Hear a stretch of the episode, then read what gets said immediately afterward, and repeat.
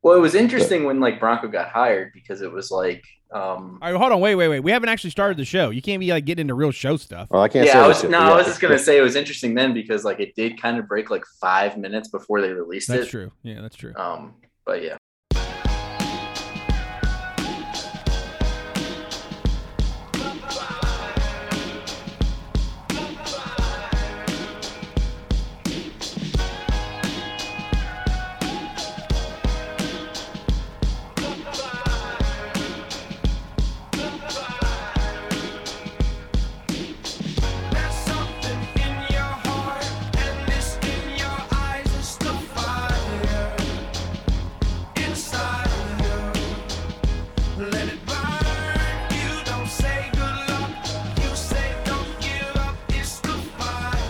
Welcome, everyone, to the Cavs Corner dot com podcast, Cavs Corner dot com, your source for Virginia sports. I am Brad Franklin, publisher of Cavs Corner dot com. It's uh, it's a Thursday, guys. It's a it's it's a Thursday, and we're back, and that must mean some stuff has happened. And boy, has some stuff happened. Um, we have only in my uh, if, if somebody's going to correct me if I'm wrong here, I believe we've only done one Just emergency one. pod, right? Um, I promise you this one is much more earned um, than than given. Uh, like what I did there. Uh, obviously, the, the the shocking news. Oh man, I'm gonna break into the thing from S N L. I'm I'm not. I'm sorry. I'm I'm I'm punchy. Um, sh- I mean, it's a shock, right? That that Bronco Mendenhall has decided to step down as coach at U V A. Um, we're gonna get into what all that means for Bronco specifically. We we we're gonna start with the program. Before we get started, let's go around and introduce everybody. First up in uh, Fisherville, David Spence is on the show. Dave, you, you threw out a challenge, and Bronco was like, yep, got it. Uh, how are yeah. you? Yeah, I guess I'd like to win the lottery. That'd be great. No, no, no, uh, crazy day. It's been an insane, what, three hours now? Um, I had a I had to go see a house in the middle of all this, so yeah, I'm, I feel like I'm not going to sleep for like two days. Um, but yeah, um, my first emergency podcast, by the way. HooDaves on the board, at HooDaves on Twitter. And uh, up in Arlington, staff writer Justin Ferber is also on the program. They don't typically hold team meetings to to to talk about randomness, do they, Ferber? No, they, they usually don't. Um, usually it's here's your new coach or our, I'm leaving or whatever. But, yep, it was definitely that one today. So at Justin underscore Ferber on Twitter, but I just told you that a few hours ago. You listen to yes, this yeah. Um, Cavs Corner also on Twitter. Cavs underscore corner. Great place for the in-game updates, the content items, and, hey, uh, live updates from Bronco's farewell presser of sorts.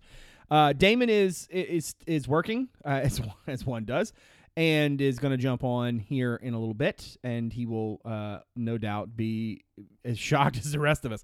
Listen, when we, we recorded that pod last night, uh, I, I, if you had told me then, hey, y'all are going to be back here in twenty-four hours talking about Bronco Mendenhall stepping down as coach at U V A. I, I, I genuinely, I don't know what reaction I would have had, but I definitely would not have thought it was real life.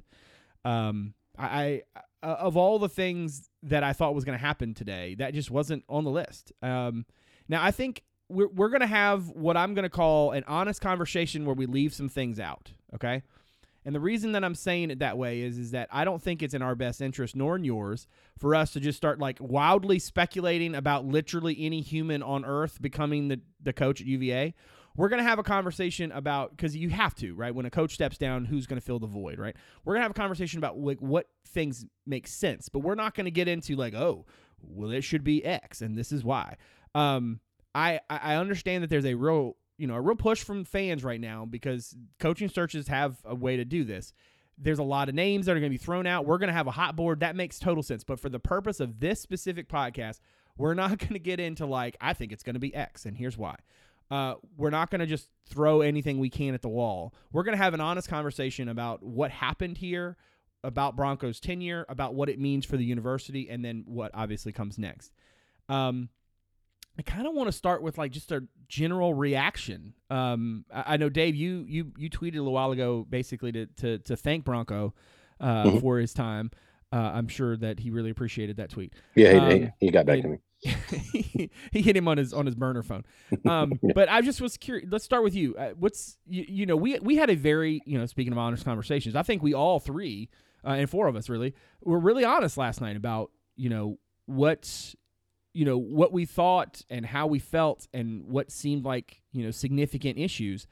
You're twenty-four hours removed from that, and now you're three hours mm-hmm. from hearing Bronco talk about, you know, in, in an emotional detail how, you know, how he did, why he decided to step away. How are you feeling right now? I mean, I'm still kind of shell shocked. Um, I mean, look, we were pretty pointed and and direct last night, and me especially, uh, you know, about some changes I wanted to see because I, you know, because of what I thought, yeah, you know, earned not given kind of meant, like where their culture was. You know, the, the defensive staff wasn't performing, and nowhere in that, you know, was it an indictment on Bronco himself and what he's done um, to kind of identify weaknesses in our in the football. Um, Facility, you know, football operations, foundation, um, facilities, all that stuff, um, and establishing a culture that that kind of does mirror what U V A is about, right? The and culture, like that fits U V A. None of that was in, you know, in question. It was honestly, it was the opposite. It was the defense wasn't living up to what he's established, right? So I wasn't expecting him to step down, but at the same time, like Justin mentioned it last night. I believe it was on the podcast, and we talked a long time last night um, on and off air, but like him walking out like that, like, I don't think any of us were surprised. Like we all felt that would happen. He's a different dude. And the game has changed so much. Like think how much the game has changed since the end of the season. I mean, you got Notre Dame's coach leaving to take a job at L S U. Um, like I think two hundred, I just read before we went on, went, went live, like two hundred eighty-four division, you know, F B S players in the portal since Monday morning. Um, and you know, the N I L stuff is big, like, look, that, it, and it's a lot, you know, in, in COVID. So there's you know, that crazy COVID season they have to deal with. So there's a lot of stress on a coach, and then the stresses are compounding and compounding. So a guy like Bronco, who is kind of a, you know, intellectual guy who, who does like make, you know, he does more than a typical football coach does, right? Like he, he's, his goal isn't just winning games. It's, it's creating better men that win football games, and, and just taxing on him. So ultimately it's not a crazy idea that he would do what he did today, but I'm kind of shell shocked of the timing and how it, and how it happened. Yeah. I think that's, that's, that definitely makes sense to me. I mean, you know, I, I, I said something on Twitter earlier uh, or shortly after the presser that, you know, I used to make this joke about the Bronco rule, you know, the ten percent chance that, you know, it, anything could happen because the dude is just kind of a different kind of guy. And, you know, it, it really, It, I mean, like, that's really what happened, right? I mean, he just decided in this moment. Now, I think it's fair to say there was a lot going on these last couple of days um, in terms of the program and in terms of moving forward. It wasn't just like he was out on recruiting visits and was just thinking. Um, but I think it's suffice to say that, you know, Bronco's probably one of the rare guys who you could see making this decision the way he made it, which was he got into it. He decided, you know what? I'm going to be honest with myself and say, you know, this isn't what I want right now. Like, this is not, and, and, and honestly, he did U V A a favor in a way, right? Like if he makes this decision in a month or two, it's really bad, right? He did U V A a favor to go ahead and make the decision when he did. Um, even though obviously some of the coaching positions have been filled, you know, the carousel's still spinning and there's time. Like this is sort of the natural time that you would fill a, a, a an open position.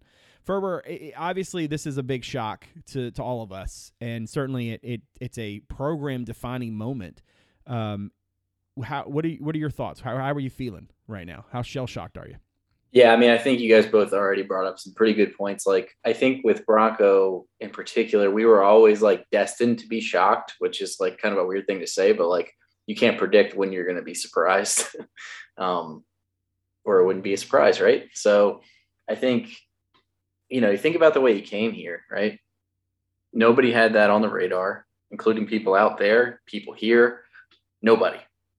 Um, and according to him, I remember in his press conference, either when he left B Y U or when he came out here, I can't remember. He said that he decided to sign the contract at like three p.m. and then met with his team like an hour later, and then they announced it. So like he's, it's not like this is the first time he's done something like this. I think a lot of the things that we said on the show last night and kind of talked about amongst ourselves before. And, you know, we had a nice long conversation after we finished recording. Um, I, you know, it seemed like he was kind of worn down. Like it didn't feel like the same sort of vibe. It didn't feel like there were, the program was as much fun Um, as it had been. Like I didn't see as much excitement around what was going on. And it's pretty clear that he, we weren't imagining a lot of, we weren't imagining clearly felt something. And he says that, you know, he thought about it on Sunday and whatever. Um, it's pretty obvious that like he hadn't, I don't think he decided to quit until today, um, just based on the fact that he was out recruiting and different things we've heard. So um, it was clearly like weighing on him, but he finally came to a decision. And once you do this, you know, there's no going back from it really. So big decision, obviously. And and let's be honest, like it's not a big deal to him. I don't think he's somebody who's like a super materialistic person, but he's leaving millions of dollars on the table. So it's not like a, a small decision. Uh, you mentioned him kind of doing U V A a favor in terms of the timing. I think yes, in terms of when it fell in the year, no, in terms of the year itself, um, considering how many other jobs are open and, and the competition and whatever. Um, kind of weird that like coaching searches don't happen that often, period. And U V A and Tech have both now had their coaches leave in the same offseason twice in a row, um, which is weird. Um, So I think that, that, you know, that's not the best time. This isn't the best year to be looking for a coach. And then you have all the COVID stuff that kind of factors in with budgets and so on. But the fact that he resigned means that U V A doesn't have to pay him a buyout, um, which would have, I mean, Justin Fuente got paid eight point seven five million dollars. So, I mean, that certainly should help the athletic department go out and pay whatever they need to pay to the coach that they want. So yeah, we'll see what happens. But yeah, I mean, I obviously shocking. Um, It, it felt like something was a little off this afternoon. I certainly this was like a nu- as nuclear as God did it ever. Yeah. But, and, and this, I mean, obviously you think about like, what could these things mean? Like, you know, you're hearing about like teams meeting and different things. And, but it's like, you know, you, you don't, you don't jump to he's quitting, but there's only so many different things it could be that would actually move the needle this much. And, you know, that's just where it is. But you know, it's going to take some time for all of us to process like what his time here meant, like what, how we, how we're going to view it, what it means for the next guy. Uh, and then all that. And then obviously now, you know, we reset with a new coach. So it's it, certainly a weird situation considering we were just recording twenty-four hours ago. Yeah. It was a different world in a variety of ways. Right. And what I find super interesting is when you start thinking about sort of like, you know, you mentioned the juxtaposition between like the way he came and then obviously the way he's going out. Um, you, it's I, I think it's it's impossible not to look at, as today's points, um, it's impossible not to look at the program and, and kind of see where he brought it from. Obviously, the Orange Bowl and the Coastal Division Championship, and um, there's a lot there. Um, but realistically, his job, sure, if you think about it in the grand scheme of U V A football, and I think if we're all honest with ourselves, you know, Bronco always felt like a guy who was going to be there for a few years and then he would go on to something different. Now, not necessarily because of anything outside of football, right? Yeah. Outside of football, yeah. Or at least out, or maybe not just, you know, not college football. I mean, the man has talked, you know, constantly, it seems like, about how, you know, the game is different now and how, you know, he, you know, what he's really focused on, it's not quite, you know, the same as it was for him. I mean, some of this writing has been a little bit on the wall if you've been looking for it. Um, that being said, I, I think it's fair to say that when we look back on Bronco's tenure, it's it's the steadying of things. Now, it feels very tumultuous at the moment, right? And that's okay. It's always the darkest right before the dawn is the, is the whole, you know, the cliche. But the re- the reality is, is that, like, where he brought it from to where he's leaving it, like, he's shown you can win a Coastal Championship at U V A. The Coastal Division is is in and of itself wide open. There's plenty of, if you're a coach, you look at it and you say, well, you know what, that's a division you can win. Now, granted, there's a lot more that goes into that, and it's not like people are just clamoring to coach in the Coastal. I'm just saying that, like, in terms of where, you know, where he was before, you know, where the program was before he came, I, I don't think many people would have thought that Virginia could realistically do it. Um, you know, I mean, it, they, because of where things were and because of sort of the tatters that he inherited, he put it back together. He got it to a place of, you know, some stability. Certainly there are questions that were going to have to be answered in the offseason, and I think he was in the process of answering these questions when it became apparent to him that this wasn't what he wanted to do anymore. Um, to Ferber's point, that's a really good point about, you know, that this was not the season that you wanted to hire a coach, um, simply because of the number of jobs out there. Uh, if you were going to do it, maybe you want to try to get on the front end. Um, that doesn't seem to have helped everybody. Um, but I, I think as you look at the sort of the, the, the path forward, it certainly feels like Virginia's in a spot now because of not having to pay the buyout. It certainly feels like, you know, this is an, this is a huge moment, right? And maybe there are some resources that they can actually put towards it. This is, I mean, you, the pressure that Carla Williams is under to to get this right um, is this is her, her defining moment. I, it really yeah, is. I mean, it is. You know, and um, it better be better than the women's basketball hire. Yeah, because yeah, yeah. Well, I, I mean, I think, you know, when you think about sort of the and and let's talk a little bit about sort of um, the the big picture as it as it pertains to what Virginia needs. You know, I think that in hindsight, if we're gonna if we're gonna do, you know, almost like an exit sort of interview, like an evaluation, so to speak, right? I think it's fair to say that the first time a really successful coach came into Virginia's program to sort of right the ship, it took a long time for recruiting to catch up, and you can make an argument that recruiting really never did catch up. So I think the recruiting piece of it, the Jimmies and Joes of it all, that has to be as important in this hire as it's ever been. Now, I'm not saying that you go out there and you just get some ace recruiter and you hand them the keys to the to the castle, but I think that you can't bring in a guy who you don't know for a fact can recruit. I think that has to be at the top of the list of the wants, um, to the point where it's it's a need, right? Virginia needs a guy who can, through his own, you know, through his own charisma, through you know, through the through his own. Um, You know, personality, as we talked about a little bit last night, like, you know, Bronco's a different kind of guy. He doesn't come, you know, some of the kids will talk to you about, you know, oh, he, you know, he's actually really interesting once you get to know him and stuff. You need a guy who people just want to know, right? There's no like getting to know them. They're just, you know what I'm saying? Like it, it just kind of jumps off the screen at you. What do we feel like the top, the most important pieces are? For me, I think the the personality and the recruiting piece is paramount to everything else. I'm not saying, again, that you go out and get like a failed guy just because he can recruit, but I think that what this program desperately needs, and this, you know, you want to get into the chicken and egg of it all. Does the program need to win in order to raise the money for the facilities that they need in order to win more? Or, right, do you need the facilities first?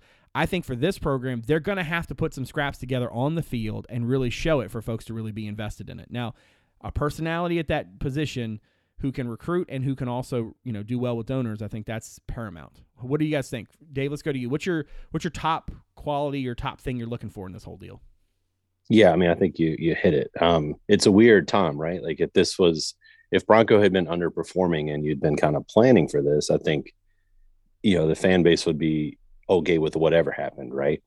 Like you, you know, if this had been like, go, let's go to Fuente. If it had been a similar situation like that with Bronco, then you can start floating names and seeing how the big wigs feel about it, right? But now this is kind of dropped in your lap. Yeah, so to me, you're not ready for it. Yeah. So to me, like given what the disconnect was, looking at the stands being empty, the problems raising money. I mean, I hate to say this because it might bite me in the butt two years from now, but it feels like engaging the fan base instantly may be as important as winning games next year. I agree with um, that. Now that might bite you in the butt when you two and ten, whatever it might be, you know, worst case, you know, check it could bite you in the butt.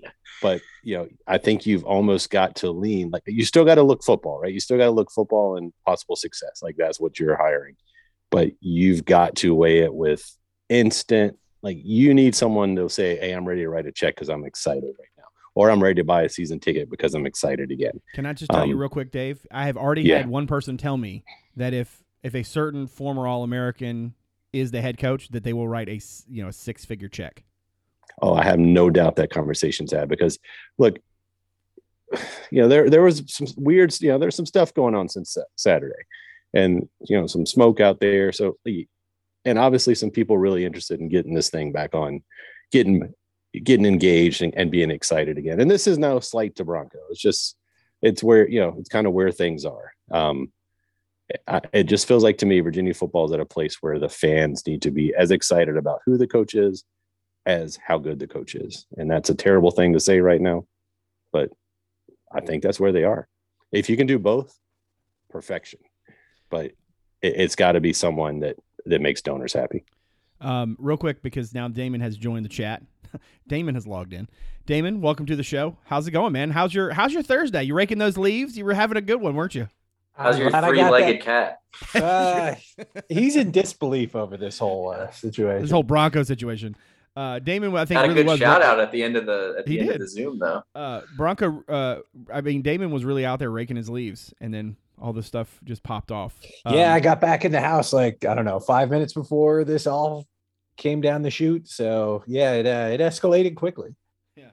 Um. So a- as we look forward, Ferber, what's your what's your top priority in terms of a the next coach? Like, what's the thing that matters most in your opinion uh, for the program? Yeah. Um. Man, that's tough. I think I was thinking about something that Dave said last night, and that is that, you know, if you think that U V A is going to be like in the playoff, or that they're going to be able to just, you know, roll in a bunch of four and five star guys, you're going to be disappointed.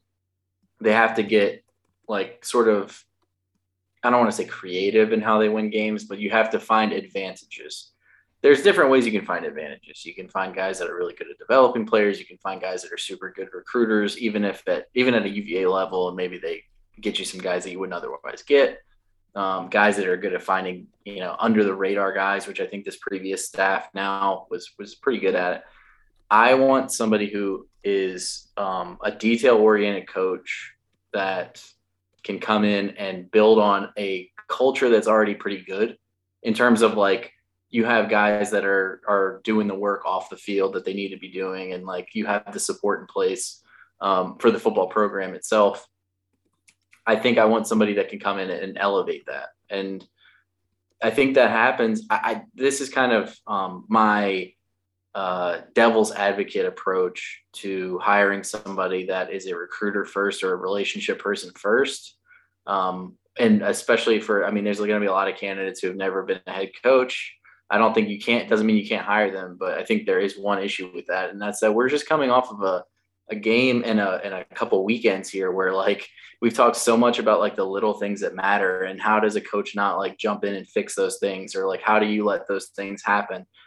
Bronco's obviously been around for like fifteen years, so experience isn't necessarily the remedy always, but I would rather have somebody that it's going to be like super laser focused on that stuff and figuring out advantages, ways to make this team better um, during the week, in the off season, on Saturdays, um, because I think U V A has inherent disadvantages. Um, just like a lot of other programs do. It's not like a shot at the athletic department or anything. Um, but I think I think I would prioritize trying to find somebody who can come in and um, has good schemes and a good vision for like how he wants his team to look on the field, and a good support, a good staff around him, regardless of who that person is. I think in the big scheme of things, you know, the, the TikTok of the last few days will will undoubtedly be the topic of conversation among a lot of folks. And I think what I'm comfortable with us saying publicly is that there were changes discussed, and certainly there were maybe, uh, I think it's safe to say, changes that were being implemented when Bronco decided to step back. I- I'm curious what this means for, you know, the existing staff. Um, you know, those coaches obviously moved a, you know, a country away from where everything they knew. Um, you know, I, I hesitate to say that, you, you know, that nobody is going to, you know, hire them all together. Right. I mean, there's no, you know, unless one of these guys gets a head job and they all decide to go to that city. Um, so there's a fragmentation here. It's a breakup of a family, so to speak. Right. And I think that we can't lose sight of, you know, how tough that is, and probably was, and will continue to be, not just for Bronco, but obviously for for all of the families involved. And I don't want to just gloss over that. And when we start talking about new coaches and such, I, I think it's fair to say that from a football standpoint, there are more attractive options uh, on the existing staff maybe than others. There are guys who you sort of naturally think, oh yeah, you'd want to hang on to him, or oh maybe maybe this maybe this is a spot where you look for somebody from the outside. Um, I don't really want to get into, because I don't know if it's fair, especially the day that they all find out this, you know, life-altering news. I don't, I mean, I'm not saying they're all like listening to the podcast and whatnot. It's just, you know, like I said, last night, I'm not real big into like calling for people to be fired. So it's a sort of an extension of that.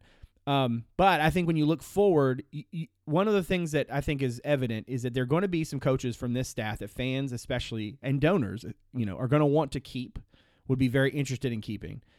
Um, whoever the next coach is, depending on that that person's um, you know, experience level, sort of where they're coming from, the people around them, you know, how the, the staff might look, it certainly makes sense that you'd want somebody with some connections, if if not specifically to U V A, but especially to Virginia itself. I think um, you know you're th- you know two weeks from signing day, roughly, right? Um, you know you're you're talking about you're, you're you know there's a lot that has to happen in a very short amount of time. So when we talk about the pressure on Carla, you know, the the the the, the not just the you got to get this right because this is a, you know a defining moment, but also too like you got to get it done quick, and you don't have a lot of you didn't get any a whole lot of runway. Damon, as you're as you're processing and marinating on this whole thing, what's what's standing out to you tonight? Is it tonight? Is it the shock of it all? Is it the recruit reaction which continues to roll in? Uh, what are your what are your thoughts and feelings now that the the presser's over and the, the, the future is starting to arrive?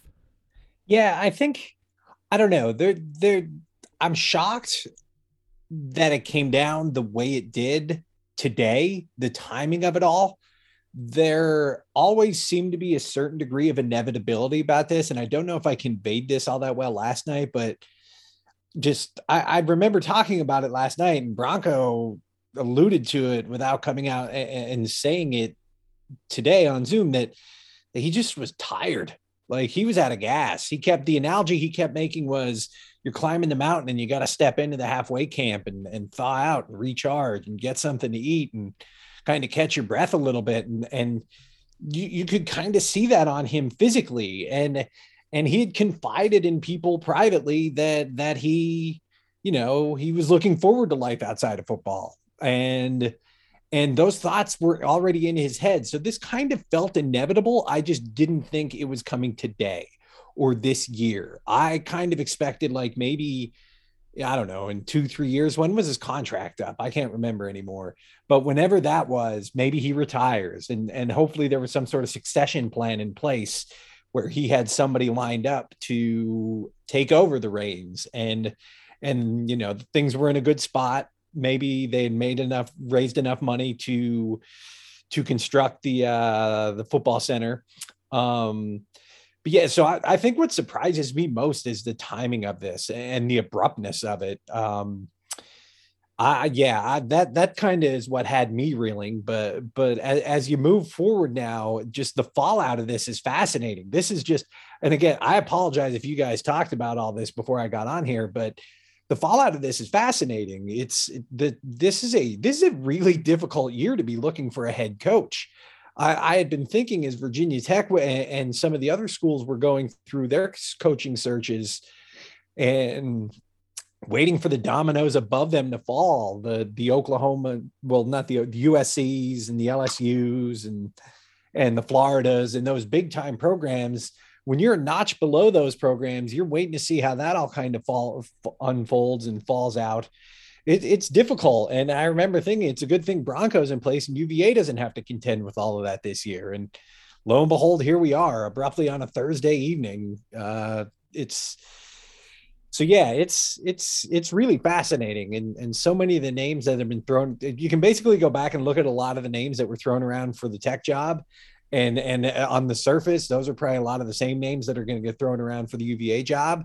But as we all experienced last time, U V A is just different, and and they're probably looking for somebody different. And and I, I mean, obviously that was a different regime. That was John Oliver and Craig Littlepage. And this will be our first sense of how Carla conducts a coaching search of this magnitude. Um So it, it's, yeah, this is just going to be fascinating to me moving forward, how this kind of all unfolds and what kind of pivots they make. How many of the current assistants do they maybe try to retain? What, where do some of those guys wind up who don't stick around?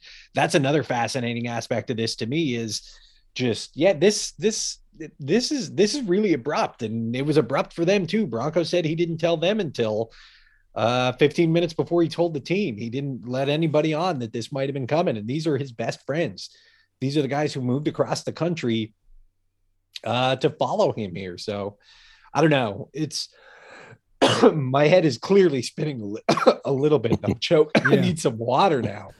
You know, well, one thing that's crazy for me, Brad, you can answer this question because I'm kind of directing it to you guys. Because, you know, I got some texts like about, and, and Damon said it too, and I don't know if you're wrong. I'm just going to play devil's advocate. Is the timing really bad for Virginia? Like, I don't know that Virginia would have filled their job if if they'd have had an open in a normal, you know, if, let's say, they let him go two weeks ago and we're trying to fill it in this market.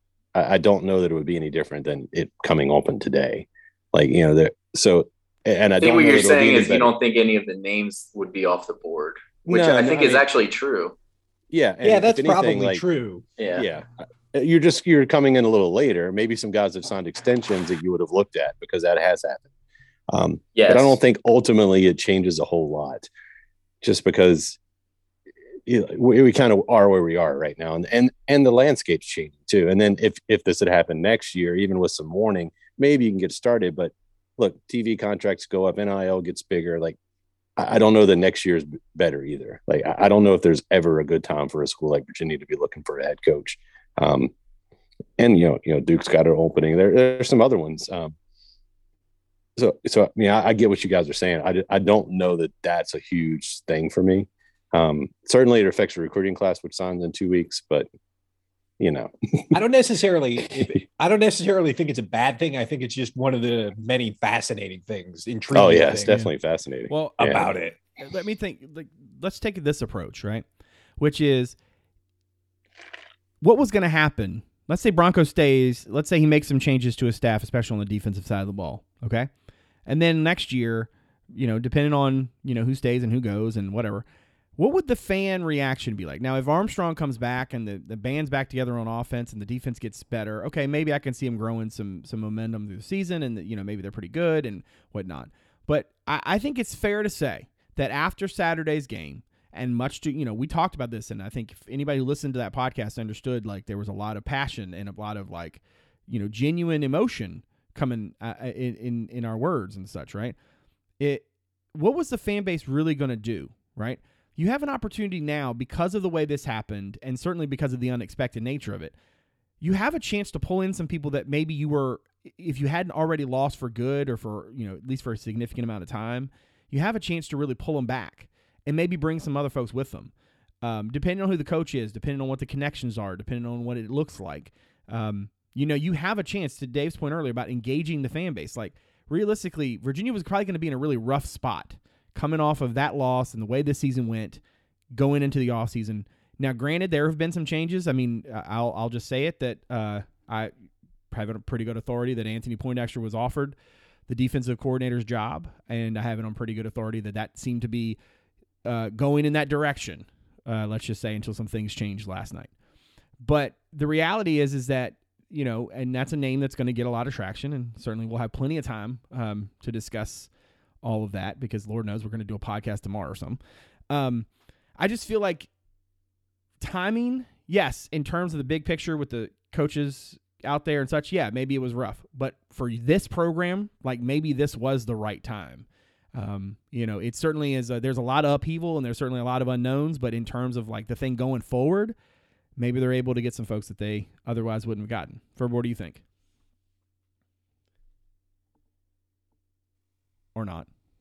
Sorry, I couldn't get off the mute button. I was too that, busy that reading. I was too busy reading Dave's tweets at Anthony Johnson.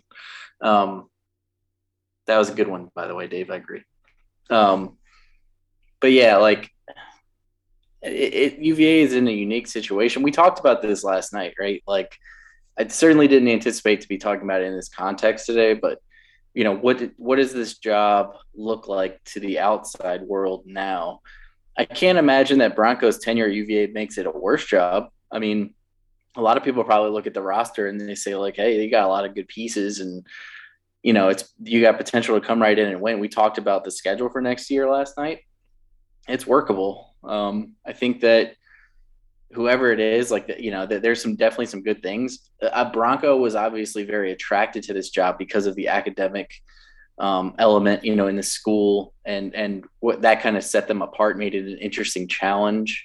I don't know if every coach is going to see it that way. You know, um, some coaches might not care one way or the other.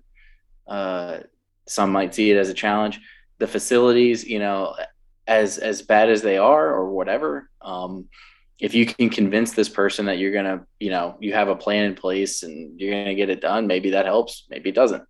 Um, you know, with the state of the Coastal, I mean, I think a lot of people might look at the Coastal and say, hey, you know, it might not be like the best division, but that makes it easier to win. Um, you know, you can come in, it looks like it's kind of wide open next year, um, and, and do some stuff. You're going to have at least what, two new, two other new coaches in the division next year. Um, and a lot of quarterbacks are leaving. So, I mean, I think it's, there's potential to come in and win. Um, it's really going to come down to like, uh, it, you know, if, if you're, if you're going to go after coaches who um, maybe were in the mix for other jobs, why U V A and not those other jobs? Right.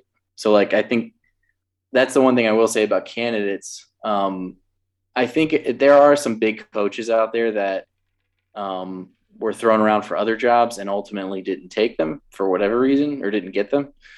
I think you can probably forget about most of those names just because if they didn't take some of these other jobs that, you know, have better resources, infrastructure, whatever, I don't really know that U V A is going to be able to sway them to take this job, um, if that makes sense. So I, I think it'll be, you know, they'll have to go out and scour. And um, it's sort of an interesting list of coaches this year in the market. So uh, it could be somebody completely out of left field. It could be the obvious name. Um, Poindexter. So, I mean, we'll just have to wait and see what happens, but where U V A fits in the college football landscape um, is pretty much where they were when they hired Bronco. It's just, uh, you know, different based on like what jobs are open and, you know, what people want to do. And, you know, where like conference championship games and stuff, some coaches, you know, might be more focused on that. It's just, you know, it's an interesting situation, but I do think that nobody that has really been hired to this point Um, besides maybe like one or two guys uh, would have really been in the mix here anyway. So it's not like there's no coaches to choose from. It's just, it's not, it, you know, you have to go out and try to make this work without all the legwork that could have been done before, you know, like when they hired Bronco, um, they had a search committee in place, like well ahead of that. So yeah, I mean, it, this is going to be different for sure. Um, all right. I, I think that the other thing I want to talk about before we get, you know, too long in the tooth here is um, sort of the, you know, there's a there's a natural clock on this, right? I mean, as soon as possible because of when signing day is, uh, because of, you know, a, a host of factors. You know, the right coach, you could get them in there and you could, you know, there are a handful of kids who might be committed elsewhere that you might be able to actually swing. Um, you know, there's a, there's not just, you're not just trying to hold on to the kids you got. You're trying to maybe, you know, poach some kids that might be excited about potential changes. Um, now that being said, there's a lot that has to happen in a short amount of time, and Carla Williams has to get a lot of work done real quick. And I'm curious what we are thinking in terms of timeframes. Um, Dave, what do you, what's your best, what's your best guess as to like, if, if you had to, if you had to peg it, how, how long do you think it'll take? I mean, it's going to be hard pressed to get someone in before signing day, um, unless they're, I mean, Carla, like I, I assume every A D has a short list they start calling, but I think that calculus probably changed a little bit with, you know, if, if there truly was some pressure to, to, to bring some people home, I think that could change that calculus. Right. Um, so I don't know, like you've got to try to get someone before signing day, but at the same time, like, I don't think you rush it just for that. Um, so I don't know. I mean, I, I'm trying to think. So we knew, I think the Broncos got announced on like December fifth or something, didn't he? It's like a Friday. It was the Friday week. It was one. It was a uh, Mike was officially fired on a Sunday, and Bronco was announced on that Friday. Yes, it took okay. a week. Yeah, so yeah. like a little less than a week. But they knew, you know, they knew they were letting Mike go at that point, so they had. It felt time, like so. a month. Yeah, it did. It did. But yeah, yeah. Coaching was, searches can drag. It's funny. Bronco kind of came in how he went out. Like we all got that weird, like, hey, announcement's coming at five o'clock on a Friday. Um, or whatever time it was. It was yeah, I was, and no you know, one knew what's funny who it was. Is I was looking at it and was like, well, they're not like firing anybody right now because, or they're not announcing that because it's not the Friday news dump. It's Thursday, yeah. But I guess it didn't matter.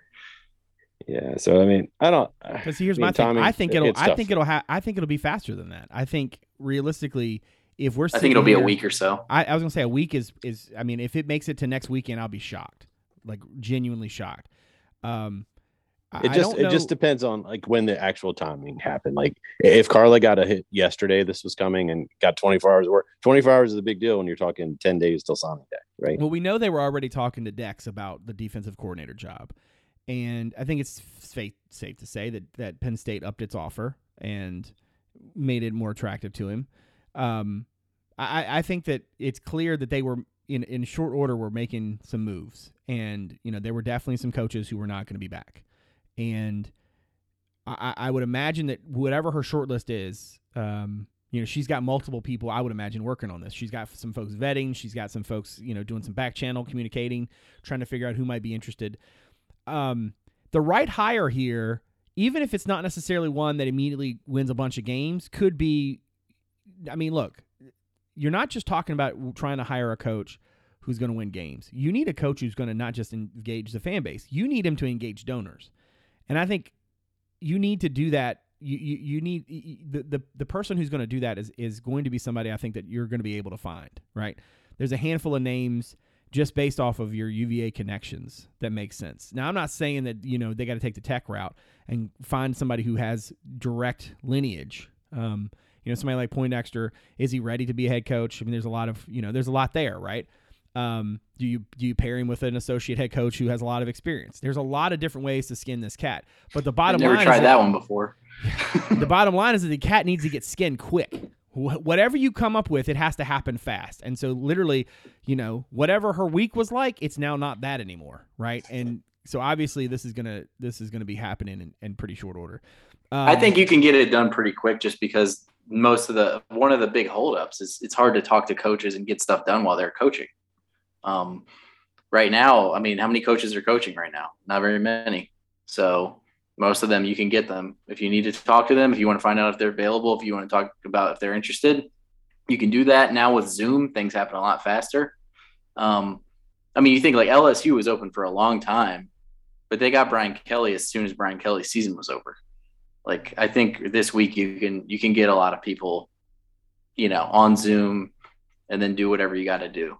Um, So I don't think it'll drag on too long, but yeah, I mean, it just depends on how wide they want to cast the net and all that sort of stuff. But yeah, I don't think, I don't think it'll take too long.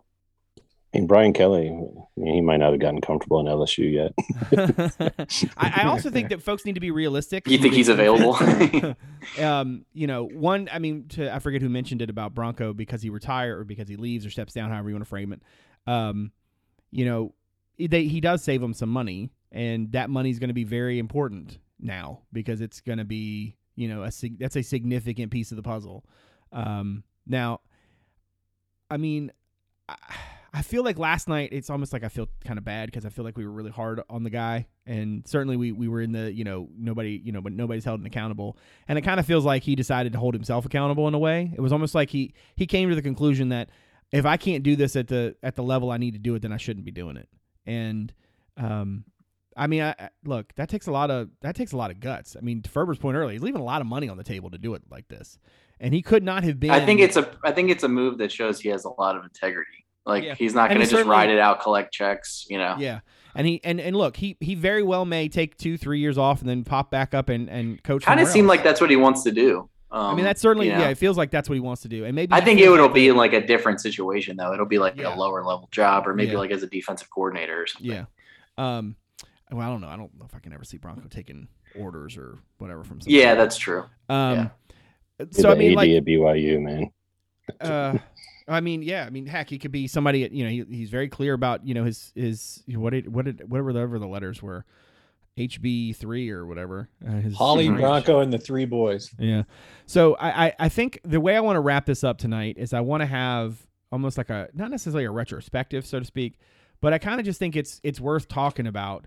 Um, how we're going to remember him. Um, you know, I, I think Bronco was probably one of the least accessible for media people, at least, uh, coaches. And yet I felt like he was as genuine as, as a coach I've ever covered. Right. And his personality was such that he doesn't, he's not a rah, rah, bubbly guy, but what he says and then what he doesn't say are typically very telling. Like, he's not a blow smoke up your butt kind of person. And I always appreciated that about him. And I think one of the things that I'm going to miss about Bronco being at the head of the program, you know, is that he did seem to, you know, like I mentioned last night, when, when he would talk, it just made a lot of sense to me. And I'm not saying that the next coach won't talk and it'll make a lot of sense to me, but Bronco just had this really rare ability to sort of explain his thought process in a way that made you think that you thought that too.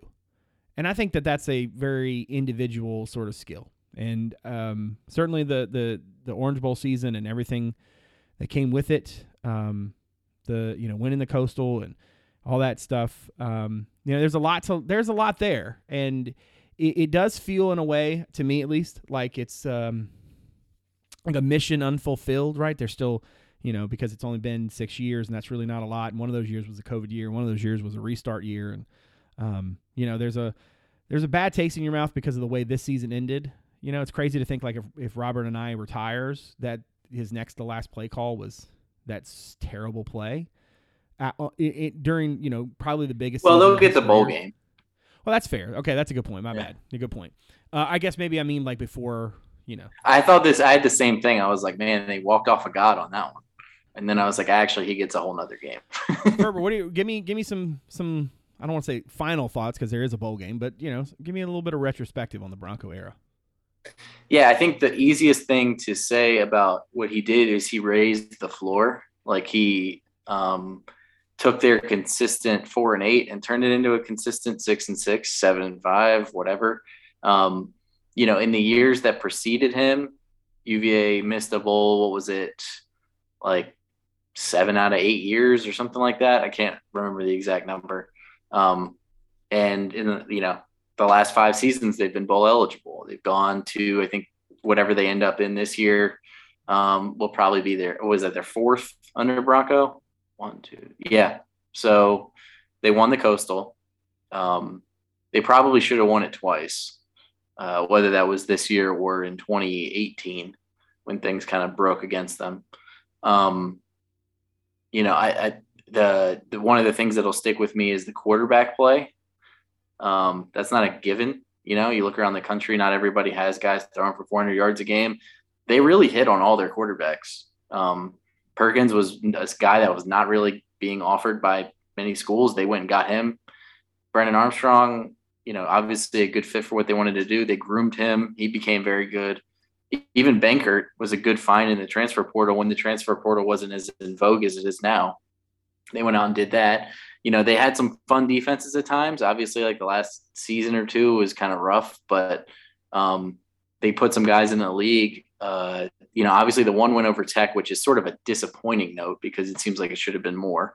Um, but yeah, and and there was some cool off the field stuff too. I think Thursday's Heroes was like a really great thing that they did here, and um, you know, it, it's certainly a unique staff, and, and it was an interesting hire when they made it, but. They did. It did feel like they sort of tried to become part of this community, and um, and you know, definitely won a lot of people over in the process.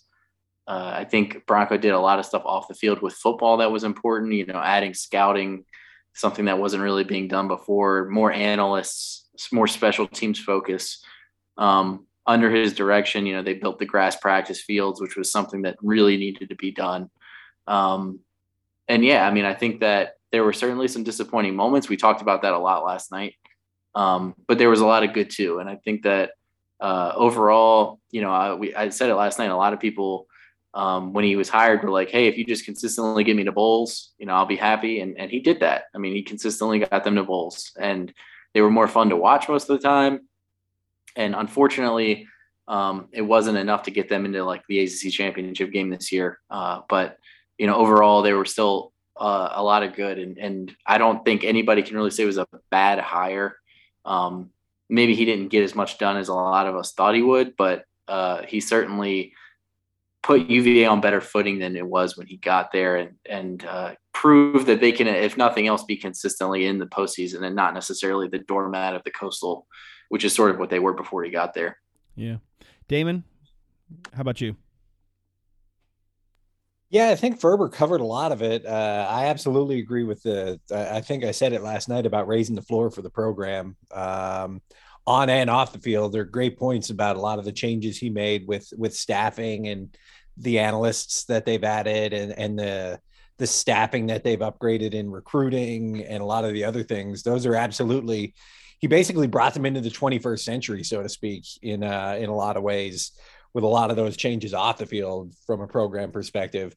Um, just, just for me personally, I, I just want to mention that I, I liked Bronco a lot. Like I, I thought when he first got here, he was going to be one of those uh, just really all business all the time, tough nosed football coaches, you know? And I came to like the guy. I, I, first of all, like you mentioned, he's just a super smart guy and super intelligent. You just he the way he looked at things, very introspective. Yeah, very introspective, and more from the perspective of like a manager, uh, like a C E O's perspective than a, as a football coach. it, it, it was a, a really unique and and uh, outlook on things, and you learn things from him.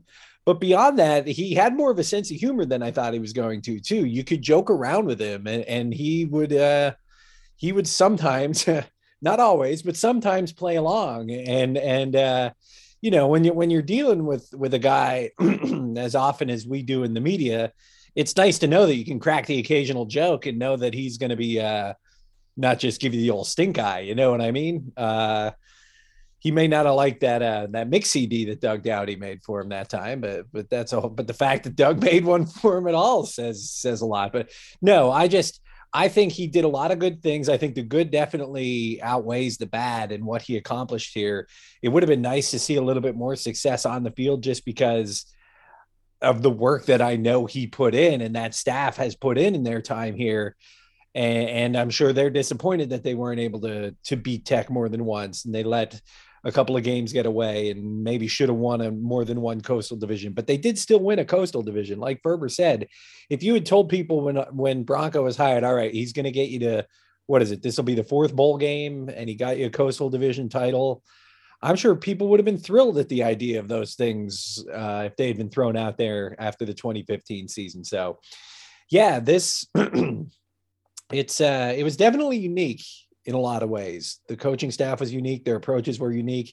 The other thing I keep, I've been coming back to just uh, personally is just that thing I did over the summer when I caught up with all those guys uh, and revisited that first summer when Bronco was here. And just, I, I don't know, that was so much. I remember telling you guys at the time how much fun I had catching up with those guys at the time, but now it's even more uh the fact that, I mean, the idea that this would have been Bronco's season, even then in August, was like, that never crossed anybody's mind. This still felt like a program on the rise, and, and this, this staff still had a lot of work they wanted to accomplish here. And so, yeah, it's, it's, uh, it's pretty shocking. It's pretty stunning that this is where we are here a couple of months later. But uh, yeah, I'm, I'm, I'm sorry to see him go on a personal level, because I enjoyed covering him and covering his teams.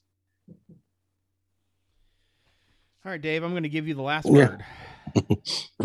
Just one. Um, no, that's, uh, look, I mean, you guys touched on a lot. Like, Bronco did, well, things weren't pretty when Bronco got here. Like, I mean, I know everyone thinks, oh, he came in, he went two and ten, but you know, he went two and ten because he wasn't going to budge on building the foundation. Like, after that Richmond loss, he could have scrapped a lot of the stuff he was doing and put together enough pieces to make that a four or five win team, right? Just kind of gone against all the stuff he believed in and taught and all that stuff. But he didn't. And that really started to pay off the following year. Yeah, you know, when they went, what, six and two to start that year, um, or six and three when they beat Georgia Tech and lost down the stretch, but, you know, made the Military Bowl. Um, and then, you know, the following year with the Belk Bowl, and then building up, yeah, that kind of that unbroken growth to two thousand nineteen when they, you know, it did, it did it all and and won the won the Coastal. Um, you know, got beat beat by Clemson, but showed up and scored early, and then, you know, made the made the Orange Bowl against Florida very interesting. Um, where he, and you can't you you can't deny that, like, he, he's made made the team, made the program better. Like, you know, when the floor is a six and six bowl season, that's a pretty good floor to compare to where we were, where we were prior to him getting there. Um, I believe he's this only the second coach to have this many consecutive bowls in a row if you take the COVID year out. So that's big stuff at a school like Virginia, in a time where it's harder to win than it's ever been, um, where where the haves and the have-nots, the difference can, you know, it, it continues to get to get bigger. But, and I mean, I think one thing we should give, we should kind of mention is all the momentum he built, like, you know, seventeen, eighteen, nineteen, really got derailed by COVID. Um, If you think about the way this staff does things, you know, they, they're developmental largely on, on the, they're not recruiting five-star guys. They're developing guys and working the transfer portal, um, building them up. They lost an entire spring practice for a team that was breaking in a new quarterback, but bringing back some good talent from the Coastal team.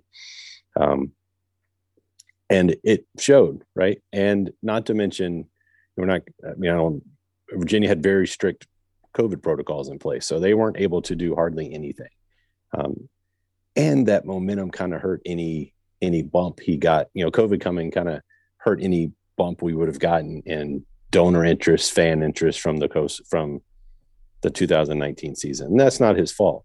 Um, because, you know, a lot of, even this year, twenty twenty-one, there's still people not coming out because of it. So that is going to be a part of his story. Like, what would have been if COVID didn't happen? That's a lot of people's stories, but that's definitely a part of his. Um, so I think as if you're a Virginia fan, you got to be thankful for what he gave you. He certainly left you in a better position than, than you gave him when he walked in the door. Um, and, you know, I was trying to think, you know, something profound to say, like to, to give Virginia fans. So, uh, you know, I would say in my recent fandom, maybe in all of my U V A fandom, the most surprising thing I've ever seen was U M B C, right? Like, I don't think there's any question that's the most shocking thing that's ever happened to me as a U V A fan. Um, like Chaminade happened, but that wasn't a huge game. But this is probably number two. Um, things got better after U M B C, so like maybe it gets better here, but you got to thank the man for what he did while he's here, even if you're unhappy with how abruptly he left. What a day. What a day. I feel like I, I, I want to say that by the time we come back next week, we'll have a lot more to discuss. Obviously, you know, there's a lot that's going to happen the next few days. And, um, yeah, it's going to be an interesting week that none of us uh, really saw coming. Uh, I thought the biggest news was going to be, you know, when they finally accepted a bowl bid. Um, but now it's a, it's a very different bowl and a very different week. And uh, no doubt there will be plenty to discuss on the other side. Uh, I don't have a bunch of links and stuff for you because we literally just gave them to you. Uh, you can check out the site and, and kind of read through some of the things Bronco had to say. And, um, you know, we'll we'll obviously be having coverage of recruit reactions and stuff as things go forward. Um, but, yeah, if you're somebody who's found the podcast through the website, thank you very much for giving us a listen. If you're somebody who's not checked out the website yet, do that. Post haste. Get yourself uh, – take advantage of that um, that that uh, sign-up button and get in there and, and, and get uh, – And, and get your money's worth. Um, but again, I want to thank everybody out there who continues to support the show. I want to thank um, Dave Ferber and Damon for giving graciously of their time again this week. As always, I very much appreciate it. So for David Spence, Justin Ferber, Damon Dillman, I'm Brad Franklin, publisher of Cavs Corner dot com. Thanks for coming out. We'll see you soon.